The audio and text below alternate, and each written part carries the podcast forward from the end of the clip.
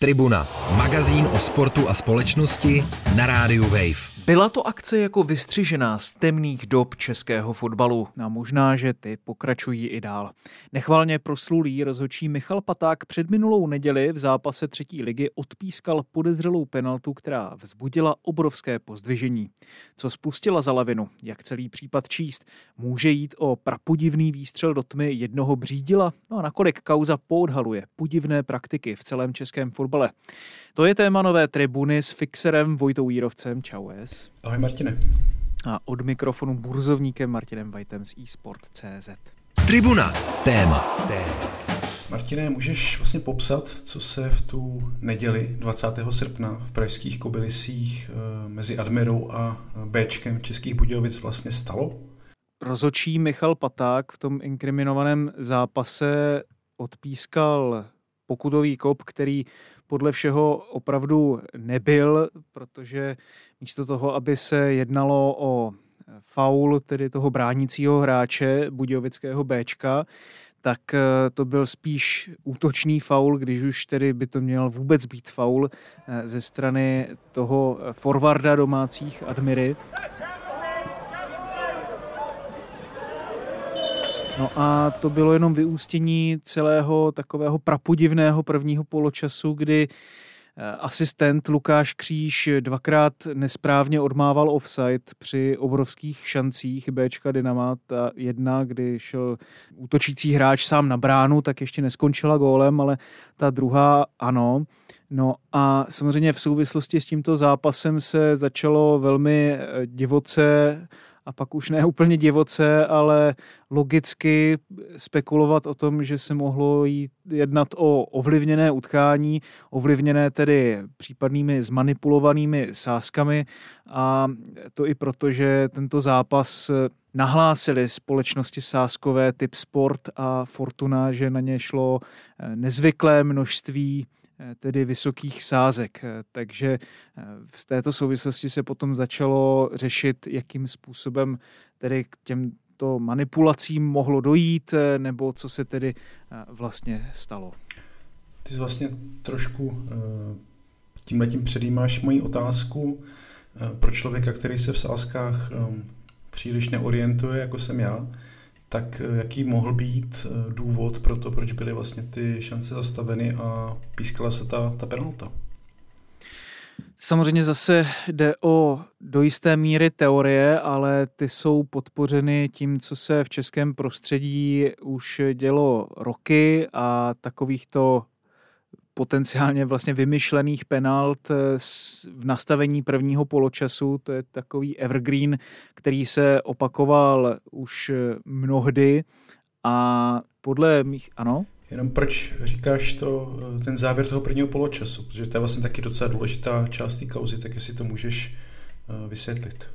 Přesně tak, no. Tam se právě jedná o to, že ten závěr prvního poločasu je souvisí s tím, jakým způsobem by právě tyto případně zmanipulované sázky mohly být prováděny.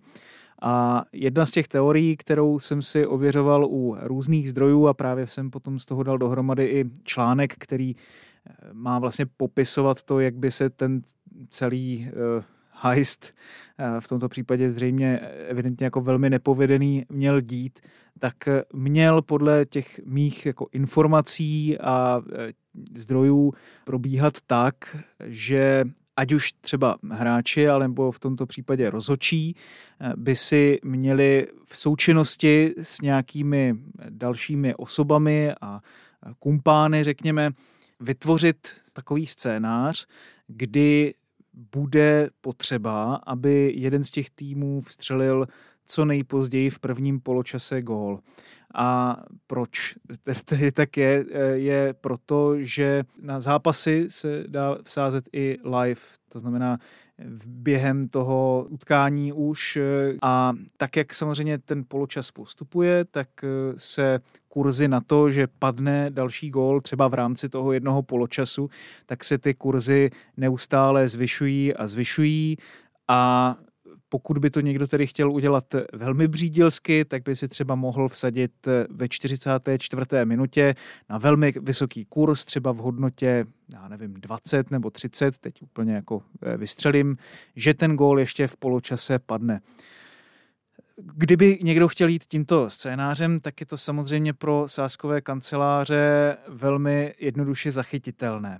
Jo, to je vlastně takové, že když vidíte třeba abnormálně vysoké částky, které se vsadí na tuto variantu, které se třeba jinde úplně nedějí, tak hned spozorníte, zbystříte a právě jako v případě Fortuny nebo typ sportu, pokud to ještě tedy uděláte u té české sáskové kanceláře a jedná se o český zápas, tak je to samozřejmě ze všeho nejpodezřelejší. No ale ten scénář nebo ta teorie, jakou jsem nějakým způsobem si dával dohromady já eh, za pomoci tedy těch zdrojů, kteří mi ohledně toho dali informace a jejichž informace se tedy v lesčem shodují, tak eh, měl spočívat eh, s ještě úplně jako jiným fenoménem a sice fenoménem sáskových burz. Tak to vysvětli, protože to jsem slyšel teda poprvé v souvislosti s touhletou kauzou a docela mě to zaujalo, protože jsem netušil, že něco takového vůbec existuje. Tak jestli můžeš vysvětlit, co to jsou vlastně tyhle ty, ty burzy a v čem spočívá uh, to jejich, uh, teď nevím, jak to nazvat, nebezpečí pro, Kouzlo si chtěl říct, chtěl doufám. Říct ano, kouzlo, opravdu, kouzlo to někdy, jsou to, někdy jsou to vyloženě kouzelníci, tedy musím říct. Ale v tomto případě eh, představ si, že si nějaký, řekněme, burzovník z Wall Street a že nakupuješ, ale i prodáváš tedy cené papíry. No a v tomto případě ty se můžeš stát sám tedy sáskovou kanceláří, řekněme, pomyslnou a sáskové burzy, řekněme, je to takový úplně neregulovaný trh, který se odehrává například eh, v Velké Británii, tam je nej, nejznámější třeba společnost Betfair, na které se třeba zachytávaly takto eh, ty podezřelé zápasy v minulosti. A kromě toho tedy, že si můžeš vsadit na nějaké kurzy, tak eh, ty taky můžeš vypsat ten kurz. To znamená, že lidé si mohou vsadit u tebe. Samozřejmě musíš mít eh, nějaký kapitál, kterým tam disponuješ, to znamená, že třeba přijdeš, eh, dáš na stůl 5000 eur, ten pomyslný stůl, tedy prostředí toho webového rozhraní, na kterém se to odehrává, no a řekneš, tak tady dávám v šanc těch svých 5000 eur a vsaďte si tu částku, kterou já vám tady z tohoto můžu zaplatit. A ty, pokud si tedy někdo, kdo by chtěl zmanipulovat takovýto zápas, tak bys třeba mohl hodit na stůl poměrně zajímavou možnost, která právě souvisí s těmi live sázkami, o kterých jsem mluvil. Samozřejmě logicky ten kurz na to, že ten gol padne, v průběhu času jde nahoru, a spolu s tím jde taky dolů kurz na to, že ten gól nepadne. To znamená, že v takové té 40. 44. minutě může mít takový kurz hodnotu, pokud se jedná o normální zápas, nějakých třeba, já nevím, 1,0 něco něco, velmi malý. Ale tito lidé, pokud by ta teorie tedy se měla potvrdit, například vypsali kurz, který se třeba 20 minut až do konce poločasu drží na stejné hodnotě, která je velmi lákavá pro sázkaře. Třeba hodnotě 1,7 nebo 1,8. A v tu chvíli už eh, ty třeba, eh, když bys měl být eh, zase sáskař, tak si na té sáskové burze řekneš, no tak to je zajímavé, protože samozřejmě takováto vysoká pravděpodobnost na to, že nepadne gól, koreluje s tím, že bych na to mohl vydělat nějaké peníze. No a tak tedy uzavřeš sázku. No a pak, když ten gól padne po nějaké takovéto vymyšlené penaltě, tak kdybys tedy byl ty tím burzovníkem, co vypisuje ty eh, sázky, tak samozřejmě zhrábneš obrovské množství peněz, protože vyděláš na tom, že všichni tito lidé, kteří sázeli na nějakou pravděpodobnost, tak se zmílili. No a takovýmto způsobem se tedy v Česku měli manipulovat zápasy v podstatě imrvér v minulosti opravdu jako na běžícím páse. Tribuna, sportovní magazín, který dělá vlny. No a když ty si vlastně eh, předtím říkal, že u českých eh, sázkových kanceláří by to neprošlo, protože mají ty mechanismy, které by to odhalily, tak v tomto případě těchto těch, eh, burs něco takového není, nebo není možné zachytit takhle jakoby podezřelé machinace? No to prostředí sáskových burs je natolik neregulované a tam vlastně ta sásková společnost jako samotná vlastně ty kurzy nevypisuje, tedy ta sásková burza. Tam je to vlastně čistě na těch lidech, co si vypíšou mezi sebou. Takže ona v podstatě nechává ten trh tak nějak sám ležet a běžet. To, že eh, to, co se děje na Betfairu, ale sledují samozřejmě sáskové společnosti po celém světě, protože vědí, že tento fenomén jaksi existuje a že takto vypisované podivné třeba nebo podezřelé kurzy jsou napříč tedy fotbalem po celém světě.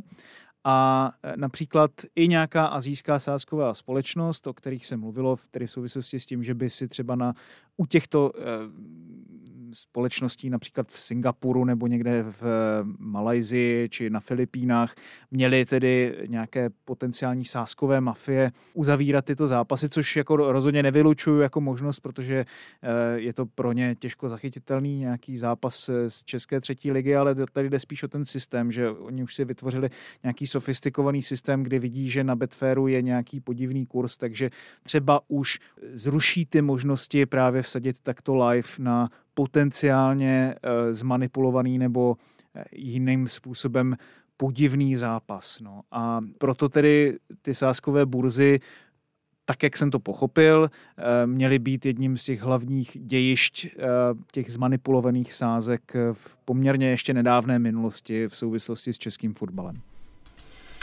Když mluvíš o českém fotbale, tak s touhletou nejnovější kauzou je spojený eh, rozhodčí Michal Paták, který ten zápas eh, mezi Admirou a českobudějovickým Bčkem pískal. Eh, on má za sebou poměrně kontroverzní minulost, přezdívá se mu řezník z Horní Břízy, což je taková zvláštní přezdívka, asi už jsem slyšel lepší, ale, ale dobře. Můžeš poodhalit, proč má takovou jakoby nechválně proslulou pověst a co už má všechno za sebou? Já ještě vlastně, když už si začal mluvit o tom Michalu Patákovi, tak to právě vrátím na ten eh, právě odehraný zápas mezi Admirou a Českobudějovickým Bčkem. A tady vlastně tedy ten případ, kdyby měl být tak, jak eh, byl tedy mi popsán těmi zdroji a jak jsem ho viděl třeba už i na těch eh, minulých zápasech v českém prostředí, tady vlastně to, že nejde jenom o teorii, potvrzuje taky to, že ten zápas byl v úvozovkách zachycen. To znamená, že nějaký běžný uživatel tedy té sáskové burzy, toho Betfairu, zachytil, že se tam tedy objevil nějaký neobvyklý nebo podezřelý kurz a že ten kurz v čase buď třeba stagnoval místo toho, aby eh, se zvedal nebo eh, snižoval podle toho, jestli se jednalo o ten v úvozovkách over nebo under, tedy eh, převedeno na vyšší nebo nižší počet vstřelených gólů. No a ten gól, který padl z té nařízené penalty na Admiře, tak ten se odehrál asi někdy, tuším, v desáté minutě nastavení a to už je opravdu jeden z těch nejzaších možných termínů, kdy nějaký takovýto eh, gól může padnout a samozřejmě pokud by ta teorie byla správná, tak se čekalo na to, aby tam byl co nejvyšší náběr peněz a to znamená náběr prostředků na to, že ten gól v tom zápase nepadne. Doufám, že to nevysvětluju příliš složitě a že to je eh, pochopitelné. To, v čem tady tento případ mohl být jaksi břídilský nebo velmi nepovedený, eh, tak eh, je to, že si někdo tedy měl vsadit v těch českých sáskových kanceláří, což je tedy velmi jaksi eh, snadno zjistitelné a velmi rychle zachytitelné. No a teď k tomu rozočímu Patákovi. No, já, já ho mám velmi dobře zapamatovaného z takového slavného utkání, možná nejslavnějšího, které kdy eh, Hanácká Slávia Kroměříž ve své historii odehrála. Tehdy jsem ještě chodil eh, na gymnázium eh, ve svém rodném městě a Pamatuju si tu velkou slávu, kdy se ještě zřídila mobilní tribunka na semifinálový zápas tehdy Ondrášovka kapu mezi Kroměříží a Mladou Boleslaví, kdy Kroměříž to měla velmi zajímavě rozehráno. To offside a může Chramosta postupovat dál a teď podle mého názoru rozhodčí ukáže žlutou kartu Chramostovi, ne, červenou kartu brankáři Voglovi. A mohla dokonce postoupit e, i do finále. Jenže všechno to zhatila velmi podivně odpískaná červená karta za nafilmovaný pát Jana Chramosty. Já jsem to tedy viděl z té mobilní tribunky přes celé hřiště a už tam mi to přišlo divné a pak, když se o tom bavil la celá tedy fotbalová veřejnost, tak to mi to ten dojem eh, velmi potvrdilo. No a tento zápas eh, pískal právě Michal Paták. Ten už měl za sebou dříve podezřelé zápasy na konci 90. let, kdy na několik eh, roků vypadl z listiny sudích, ale pamatuju si třeba taky na zápas, kdy se taky velmi řešil výkon právě Michala Patáka a jeho připískávání tedy na stranu hostů v zápase mezi Zlínem a Plzní, kdy tam byl, tuším, že nějaký uh, zákrok Roberta Matějova na Milana Petrželu, pokud se nemýlim. A uh, takovýchto podivných zápasů, které řídil právě Paták, tak byla uh, nejenom v českém profesionálním, ale taky výkonnostním fotbale celá řada, tak proto si vysloužil v úvozovkách takovou to uh, poměrně krkolomnou přezdívku, jak ty říkáš. No tak když naopak zase ty říkáš, že uh, to je jako známá firma od, uh, dejme tomu, konce 90. let, tak to už je přece jenom nějaká doba, tak jak je možné, že ten, ten rozhodčí je pořád na té listině uh, sudích a píská zápasy, byť je to třetí liga, tak pořád to je vlastně třetí nejvyšší soutěž, tak Tady se hodně dlouho mluví o tom, jak se český fotbal pořád očišťuje a očišťuje, až bude úplně běloskoucí, tak jak je možné, že Eh, takový člověk vlastně může eh, v této době eh, jako pískat relativně vysokou soutěž. Tak on už tedy dopískal, protože ho z té listiny rozhodčích Rudolf Špoták, šéf komise rozhodčích pro českou, jak má vlastně český fotbal dvoukomorovost, tedy tu českou komoru a moravskou-sleskou, řekněme, komoru, tak eh, tu českou část, tu západní část, ehm, eh, kde se tedy zodpovídá od třetí ligy dolů, od té české fotbalové ligy, eh, ČFL, kde se tedy odehrál i ten zápas mezi Admirou a Českými Budějovicemi, tak komisi rozočích pro tyto soutěže toho výkonnostního amatérského fotbalu. Eh, tu řídí Rudolf Špoták, mimochodem hejtman plzeňského kraje za Pirátskou stranu.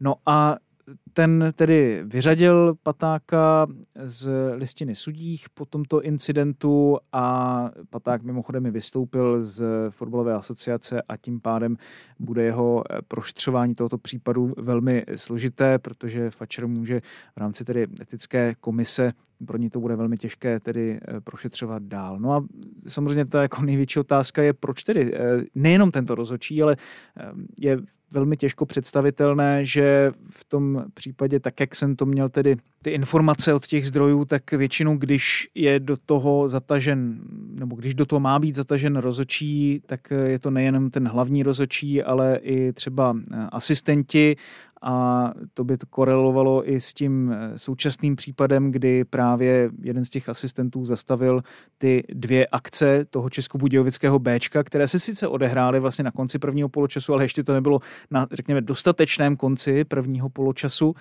Pokud eh, máme brát tedy slova Rudolfa Špotáka, že se jednalo o, řekněme, solo akci eh, Michala Patáka, tak eh, to mě docela vypovídá o tom, že buď tedy Rudolf Špoták vůbec nechápe, co se eh, stalo, a je tedy nekompetentní pro svou funkci, anebo eh, snad jako něco kryje, nebo nerozumím tomu, proč by to tedy říkal.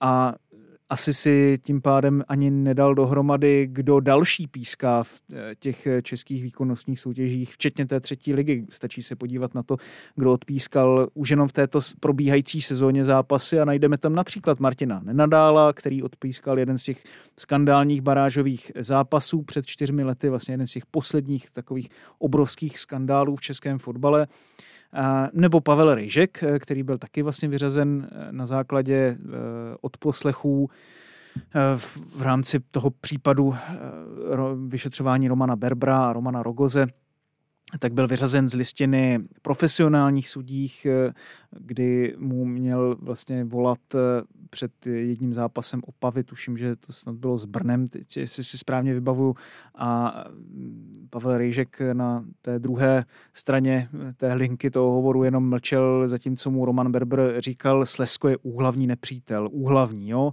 úhlavní, jo.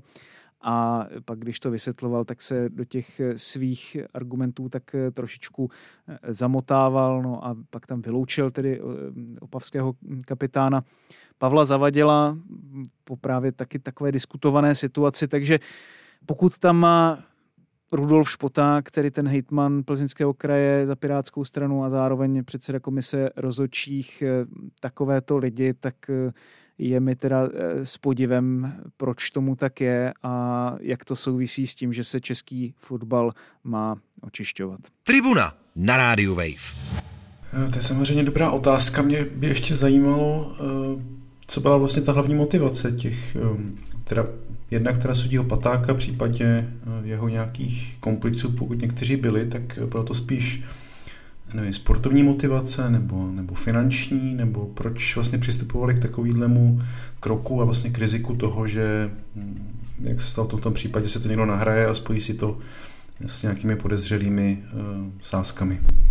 Tady zase můžeme se pohybovat pouze takzvaně v té rovině teorií a spekulací, protože eh, to vyšetřování teď teprve probíhá a my můžeme jenom poskládat nějaké indicie a nějakým způsobem si je interpretovat.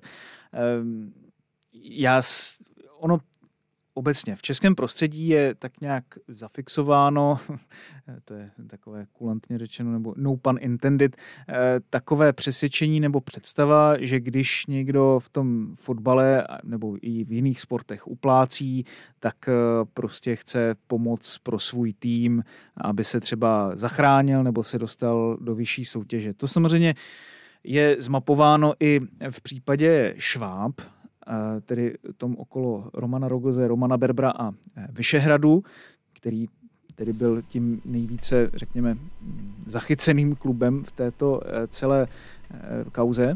To se skutečně tak jmenuje? Šváb? Ta, ta Případ kauze. Šváb, ano, tak se, tak se to jmenuje.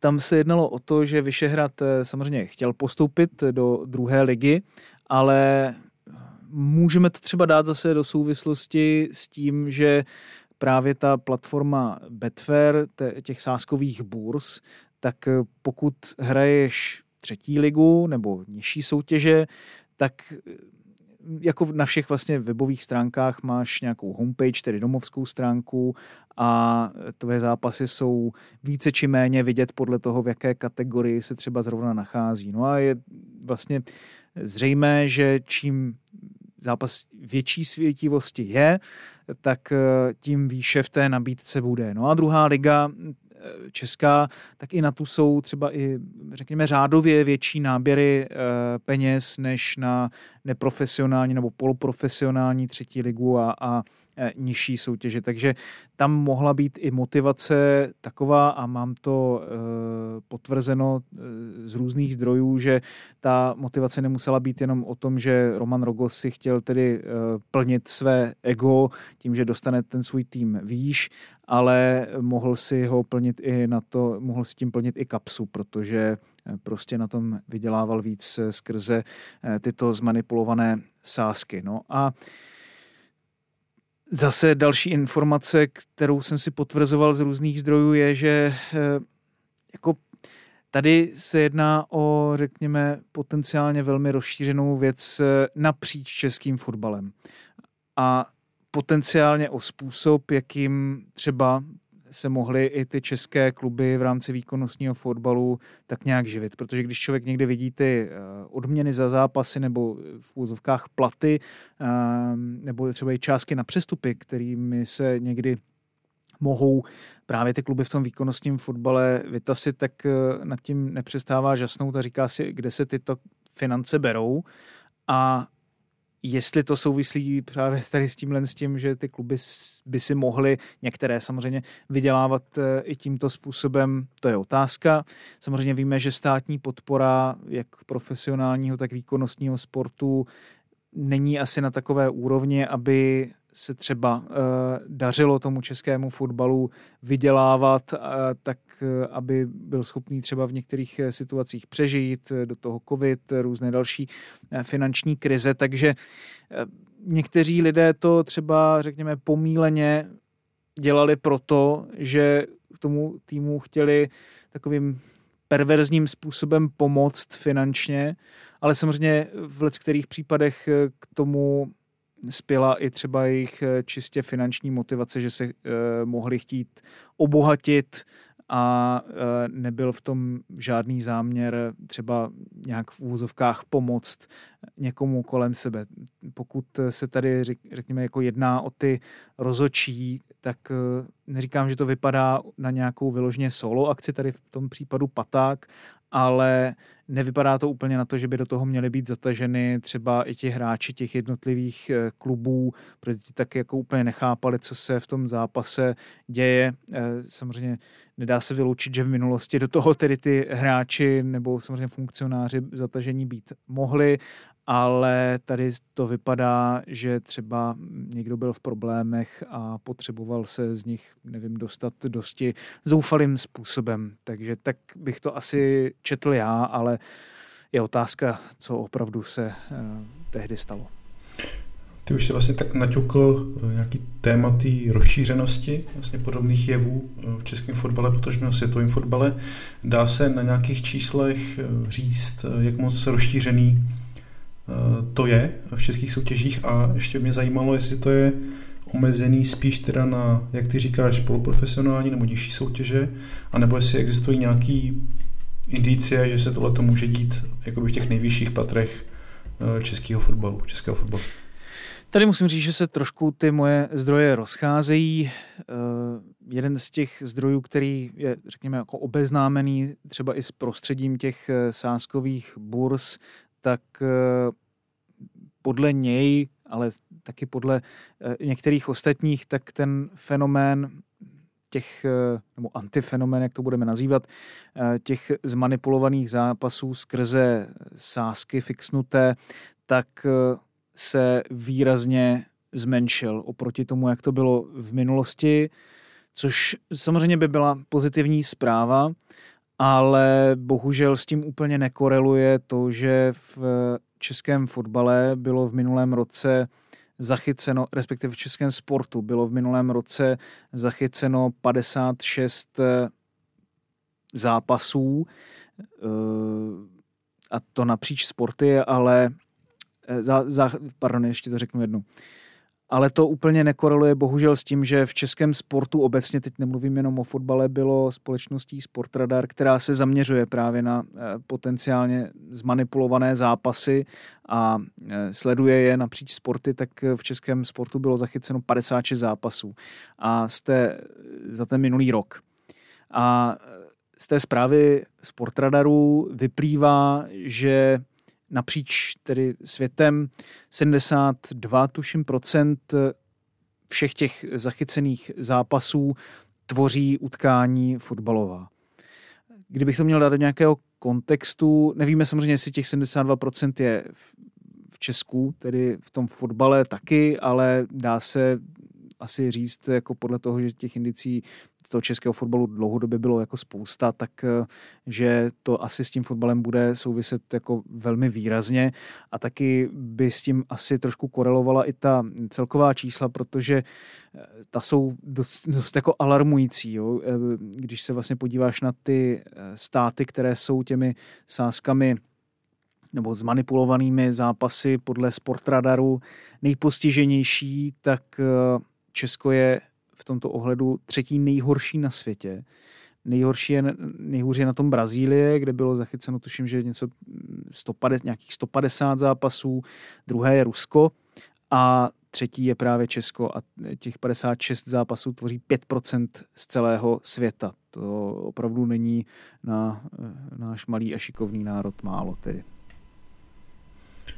To skutečně ne a až mě to vlastně zaskočilo, to množství těch případů, eh, že jsem spíš čekal, že to bude eh, skutečně jako ojedinělý akce, ale tohle to spíš ukazuje na to, že eh, jde o nějaký jako širší problém případně i nějakou, dejme tomu síť nebo nějaké jako propojení mm, lidí, což teda z mýho pohledu aspoň není nic pěkný, nebo není to žádná pěkná vizitka. Hmm. To rozhodně není. Samozřejmě fotbalová asociace už dlouhodobě ještě před nástupem tedy Petra Fouska, jakkoliv bychom tomu měli eh, věřit, eh, tedy z dob Romana Berbra a Martina Malíka, který tedy oficiálně té asociaci šéfoval, tak eh, se zaštiťovali tím, že právě se Sportradarem spolupracují, což by mě na mě působí spíše takovým výhružným dojmem, pokud si představím, že s ním tedy měl spolupracovat Roman Berber a tedy možná si spíše nějak zjišťovat nějaké informace, ale um, musím říct, že um, ještě tam je důležitá věc, že jako je hezké, že Fatcher by se tedy touto spoluprácí zaštiťuje, ale důležité je taky to, co dělá. A e, tuto záležitost by měl mít na starosti a asi nejenom on, ale on asi primárně um, člověk v pozici integrity officera, což je v Česku Jiří Hendrich, a ten má na starosti v, eh, ve fotbalové asociaci ještě i další agendy, takže je otázka, nakolik má tedy prostor zabývat se čistě tady touto záležitostí a rozpracovat ji naplno a samozřejmě eh, to, jakým způsobem to Fatcher chce nebo nechce řešit, eh, to je pochopitelně otázka, no. jakým způsobem si třeba může pomoct od UEFA, což je tedy ta Evropská konfederace těch fotbalových eh, svazů. Je, je to pro mě jakoby otázka a, a záležitost, do které se budu snažit ještě nějakým způsobem v budoucnu více proniknout a pochopit je. To je bez sporu chválihodné. Já doufám, že i na Fačru eh, ten, ten problém budou vnímat jako závažný, protože eh, těžko si představit moc závažnější problémy, než že o výsledcích zápasu rozhodují nějaké zákulisní eh, tahy a podezřelé sázky, což myslím si, že nikdo nechce a nikdo by to chtít neměl. Martine, díky za tvůj pohled do tohle fenoménu. Já se přiznám, že jsem o něm eh, prakticky nic nevěděl a eh, myslím si, že jsem z toho dílu odešel docela poučený, takže díky a jdu si hledat nějaké podezřelé sázky. Tak doufám, že nebudeš tím opravdovým fixerem, jak jsem to představil na začátku dílu. Díky moc, Vojto, a mějte se všichni krásně. Mějte se hezky a u dalšího dílu Tribuny naslyšenou. Tribuna, magazín o sportu a společnosti na rádiu Wave. Přihlas se k odběru podcastu na wave.cz lomeno podcasty a poslouchej Tribunu kdykoliv a kdekoliv. I na Tribuně.